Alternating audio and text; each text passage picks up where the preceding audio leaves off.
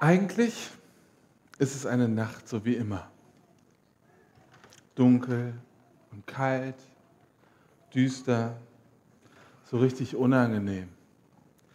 Es ist nicht so voller Vorfreude, wie wir heute sind. Ja? Wir freuen uns richtig auf das, was heute noch passiert. Und dann zu dieser Zeit ist es auch noch richtig, richtig kalt. So kalt, dass es schon einem fast wehtut, dass man es nicht mag. Und das Feuer an der Sammelstelle ist schon aus und zum Schlafen ist es zu kalt. Man wartet so, dass endlich der nächste Tag beginnt. Ein Warten auf ein Licht, dass man nicht immer nur auf den nächsten Schrecken, auf das nächste falsche oder blöde Ereignis warten muss. Man muss nicht erwarten, dass irgendwas aus der Dunkelheit kommt, vor dem ich mich sorgen müsste. Die Nacht macht Angst und ist unsicher. Sie ist ungemütlich und trostlos.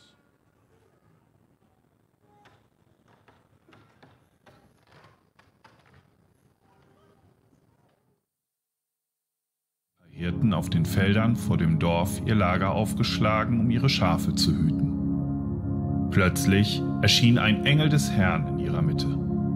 Der Glanz des Herrn umstrahlte sie. Die Hirten erschraken, aber der Engel beruhigte sie. Habt keine Angst, sagte er. Ich bringe eine gute Botschaft für alle Menschen.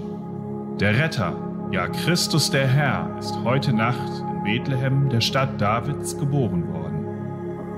Und daran könnt ihr ihn erkennen. Ihr werdet ein Kind finden, das in Windeln gewickelt in einer Futterkrippe liegt. Auf einmal war der Engel von den himmlischen Heerscharen umgeben, und sie alle priesen Gott mit den Worten, Ehre sei Gott im höchsten Himmel und Frieden auf Erden für alle Menschen, an denen Gott gefallen hat. Als die Engel in den Himmel zurückgekehrt waren, sagten die Hirten zueinander, Kommt, gehen wir nach Bethlehem. Wir wollen das Wunder, von dem der Herr uns erzählen ließ, mit eigenen Augen sehen. Sie liefen so schnell sie konnten ins Dorf und fanden Maria und Josef und das Kind, das in der Futterkrippe lag. Da erzählten die Hirten allen, was geschehen war und was der Engel ihnen über dieses Kind gesagt hatte. Alle Leute, die den Bericht der Hirten hörten, waren voller Staunen. Maria aber bewahrte diese Dinge in ihrem Herzen und dachte oft darüber nach. Die Hirten kehrten zu ihren Herden auf den Feldern zurück. Sie priesen und lobten Gott für das, was der Engel ihnen gesagt hatte und was sie gesehen hatten. Alles war so, wie es ihnen angekündigt worden war. Was ist das für ein besonderer Moment für die Hirten? Vorher war es noch dunkel und kalt, sie hatten Angst und wussten nicht, was als nächstes passiert. Und dann passiert dieses wunderbare, herrliche Ereignis, dass eine Schar von Engeln kommt und ihnen von der Geburt von Jesus erzählt. In diese Nacht herein kommt ein ganz, ganz helles Licht. Völlig überraschend, im ersten Moment vielleicht auch ein bisschen beängstigend. So etwas ist noch nie da gewesen. Das hat noch nie irgendjemand irgendwo gesehen. Was ist das? Aber es ist so intensiv, die Hirten müssen ganz genau hinschauen. Und schon in den alten Erzählungen der Propheten wurde genau das angekündigt, viele hundert Jahre vor diesem Ereignis der Geburt von Jesus. In Jesaja 9, Vers 1 steht, das Volk, das im Finsteren wandelt, sieht ein helles Licht. Und über denen, die da wohnen im finsteren Lande, scheint es hell. Ich glaube, diese Nacht hat von diesen Hirten nie wieder einer vergessen. Sie konnten sich ganz genau daran erinnern, was dort passiert ist, weil es letztlich ja so krass ist, dass wir 2000 Jahre später immer noch über dieses Ereignis nachdenken. In die dunkelste Nacht kommt Licht hinein. In aller Angst, in allen Schrecken kommt Gott mit seiner Hoffnung. Er hat etwas vorbereitet für die Menschen. Sein Plan ist komplett anders als das, was sich alle denken, als das, was alle glauben. Aber dieses Licht verändert für die Hirten alles, plötzlich. Es ist das, worauf sie gewartet haben. Endlich ist es da. Die Nacht ist vorbei. Ich weiß nicht, wie es euch heute geht. Ihr Kinder, ihr habt eben ein Megastück gezeigt. Und jetzt ist natürlich entspannt. Ihr habt es geschafft. Und jetzt freut man sich auf das, was heute Abend noch passiert, wahrscheinlich. Ihr freut euch riesig.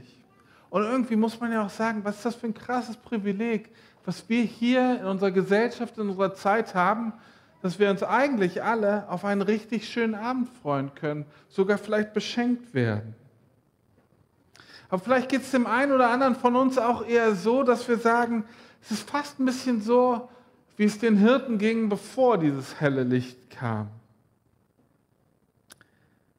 Hoffentlich ist die Nacht bald vorbei. Hoffentlich sind diese Sorgen, die, diese Angst, die ich jeden Tag habe, die Krankheit, die mich plagt, hoffentlich ist es bald vorbei. Es ist wie so ein, ja, fast bildliches Sitzen an einem Lagerfeuer und es ist unangenehm und man sagt, hoffentlich ist diese Nacht, sind diese Sorgen bald vorbei. Das ist so eine persönliche Sehnsucht an Weihnachten, dass man sagt, oh, einfach vergessen, einfach genießen nur, die Sorgen abladen. Es sollte doch alles so schön sein, ist es aber nicht. Vielleicht ist das, ja, kennst du das, dass du mit schlaflosen Nächten kämpfst die Zeit nicht vergeht. Aber nicht, weil du aufgeregt bist, sondern weil du Sorgen und Angst hast.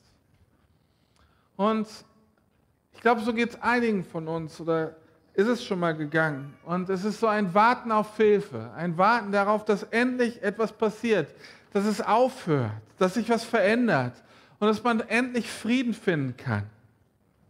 Und die Bibel spricht sogar von einem Warten auf das Eintreffen von Jesus, weil sich dann alles verändern soll. Er ist derjenige, der die Hilfe hat und die stärker ist als alles das, was wir sonst woanders bekommen könnten. Und ihr Kinder habt uns eben so eine ganz wirklich süße Geschichte erzählt. Ja? Das sind die Hirten, bei denen sich plötzlich alles verändert. Diese harten Jungs eigentlich, diese einfachen Menschen, die selber nicht viel hatten, aber die machen sich auf den Weg und dieser kleine Hirte nimmt dann ein nimmt drei kleine Geschenke mit. Hirte zu sein zu der Zeit damals war alles andere als ein Spaß. War wirklich ein richtiger, ja, wie soll ich sagen, ein Ranzjob. Hat keinem Spaß gemacht, aber musste gemacht werden. Die Gefahren lauerten überall. Es war rau, es war schlecht bezahlt. Irgendwie muss jeder sehen, wo er bleibt. Die Arbeit war schwer und man hütete ja nicht mal seine eigenen Schafe, sondern von irgendjemand, der einen Hungerlohn bezahlte und schlechte Umstände gab, aber man sollte immer noch seine Arbeit richtig gut machen. Eine Arbeit sogar, bei der die Hirten gar nicht so richtig den Sinn erkannt haben. Warum mache ich das überhaupt? Wem bringt es überhaupt was? Das ist so eine Mühle an Arbeit. Aber irgendwas verändert sich in dem Moment, wo die Engel zu Besuch kommen, wo sie singen, wo sie erzählen, dass der Retter geboren ist. Durch die Botschaft der Engel bekommen diese Hirten plötzlich krassen Mut, eine Vorfreude, etwas, was sie so vorher noch nicht gespürt haben, wo es vorher nämlich ja so langweilig und dieser alte Trott war. Und sie packen jetzt das Schönste von dem, was sie haben, das Wertvollste, packen sie ein, weil sie wissen, sie besuchen jetzt ein kleines Baby, ein Neugeborenes mit ihren Eltern, mit den Eltern. Und was brauchen Eltern und ein Kind in so einer kalten Nacht am allermeisten? Was passt mit dem, was die Hirten haben und was eine junge Familie braucht, richtig gut zusammen? Was für ein tolle Geschenke. Und der kleine Hirte nimmt also das Beste mit, was er hatte. Er nimmt eine Decke mit, die warm hält, die ihn vielleicht die ganze Zeit warm gehalten hat. Er nimmt einen Krug Milch mit, der ihm morgens Kraft gibt, der sagt, ja, der einfach ja, für seine Gesundheit gut ist und er nimmt das Brot mit, was seine Tagesration ist, was er eigentlich braucht, um nicht hungern zu müssen. Weil er so tief berührt ist über diese Veränderung, will er das dem kleinen Jesuskind schenken. Vielleicht denkt man, boah, dieser Hirte, ne? der besteht ja nur aus Herz, zuckersüß. Der ist bereit, alles zu verschenken. Vielleicht sagt der andere, Junge, der ist voll naiv, dieser Hirte. Der denkt überhaupt nicht an morgen. Was ist mit dem los? Man kann auch nicht alles verschenken, was man selber braucht. Aber dieser kleine Hirte in dem Stück denkt nur an das kleine Baby, an die Faszination der Engel, an die Begeisterung, wie sich die Engel, wie sich der ganze Himmel gefreut hat, dass dieses kleine Baby geboren ist. Und da kann er gar nicht anders. Und das ist so eine Freude und Begeisterung, die ich eigentlich jedem von uns wünsche an Weihnachten. Dass wir nicht einfach nur denken, oh, es wäre so schön, wir freuen uns auf das richtig leckere Essen heute, wir freuen uns auf die Geschenke, freuen uns da gleich nett zu quatschen, sondern das, was die Hirten krass gefreut hat, war diese Freude, dass Jesus endlich geboren war. Dass er, dass endlich die Veränderung in diese Welt kommt. Endlich wieder Hoffnung für uns da ist. Aber da kommt ja noch dieser Räuber, der große Räuber. Sehr, auch sehr süß. Sehr, sehr süß. Aber er war hart und gemein. Und ja, dieser Räuber, dem ist auch kalt. Dieser Räuber hat auch Durst und Hunger. Und dazu ist er noch ganz alleine. Kümmert sich keiner um ihn. Er muss sich um sich selber kümmern. Und so hackt er einen Plan aus. Er sagt, wenn er diesem kleinen, aufgeregten Hirten einfach alles wegnimmt, dann ist ihm wenigstens heute warm. Er hat keinen Durst, keinen Durst mehr und er hat keinen Hunger mehr. Richtig guter Plan. Und also sieht er zu, dabei, wie er diesen kleinen Hirten endlich catchen kann. Aber der kleine Hirte macht was, was ja total verrückt ist. Der Räuber muss ihm nämlich zuschauen, wie er alles Stückchen für Stückchen verschenkt, das, was der, was der Räuber eigentlich klauen will. Durch die Großzügigkeit vom kleinen Hirten wird die Beute immer kleiner. Und jetzt will er endlich zuschlagen und sagt, das letzte Stückchen, das lasse ich mir nicht mehr nehmen. Und was passiert? Er erfährt die Freundlichkeit und die Barmherzigkeit dieses kleinen Hirten, der mit ihm teilt und ihn dann sogar noch einlädt, das Jesuskind anzuschauen. Zu jedem, der der kleine Hirte trifft, bevor er das verschenkt, sagt er, dem kleinen Gottessohn ist es sicher recht, wenn, er, wenn seine Decke dich wärmt, wenn du seine Milch trinkst oder wenn du sein Brot isst. Das ist dem kleinen Gottessohn sicher recht. Und da denkt man wieder, ey, was, was ist das für ein naiver kleiner Hirte? Ist es dem Gottessohn wirklich recht? Also den hat ja zu dem Zeitpunkt noch keiner gefragt. Kann auch nicht antworten. Aber seine Eltern könnten doch antworten. Der verschenkt einfach die Geschenke. Was würdet ihr sagen, wenn eure Eltern einfach eure Geschenke für heute Abend verschenken? Ist das euch auch recht? Überhaupt. Das habe ich mir gedacht. Das habe ich mir gedacht. Deswegen passiert es auch nicht. Ihr braucht keine Angst zu haben. Aber der kleine Hirte sagt, ich verschenke die Geschenke und dem Gottessohn ist das sicher recht. Letztlich fehlt doch dem kleinen Gottessohn, letztlich fehlt doch Jesus das, was der Hirte an anderer Stelle verschenkt hat. Wie könnte man Gott also mit so einer Barmherzigkeit überhaupt eine Freude machen? Der Gottessohn Jesus, dieses kleine Baby an Weihnachten, erzählt 30 Jahre später als großer Mann seinen Zuhörern eine Geschichte. Und er spricht darauf, darüber, wie es sein wird, wenn er zum zweiten Mal in diese Welt kommt. Wieder mit Tausenden von Engeln, unübersehbar. Und er wird zu den Menschen sprechen. Und das, was Jesus da erzählt, will ich euch einmal kurz vorlesen. Das steht im Matthäus-Evangelium im Kapitel 25. Kommt her, ihr Gesegneten meines Vaters. Ererbt das Reich, das euch bereitet ist von Anbeginn der Welt. Denn ich bin hungrig gewesen und ihr habt mir zu essen gegeben. Ich bin durstig gewesen und ihr habt mir zu trinken gegeben. Ich bin ein Fremder gewesen und ihr habt mich aufgenommen.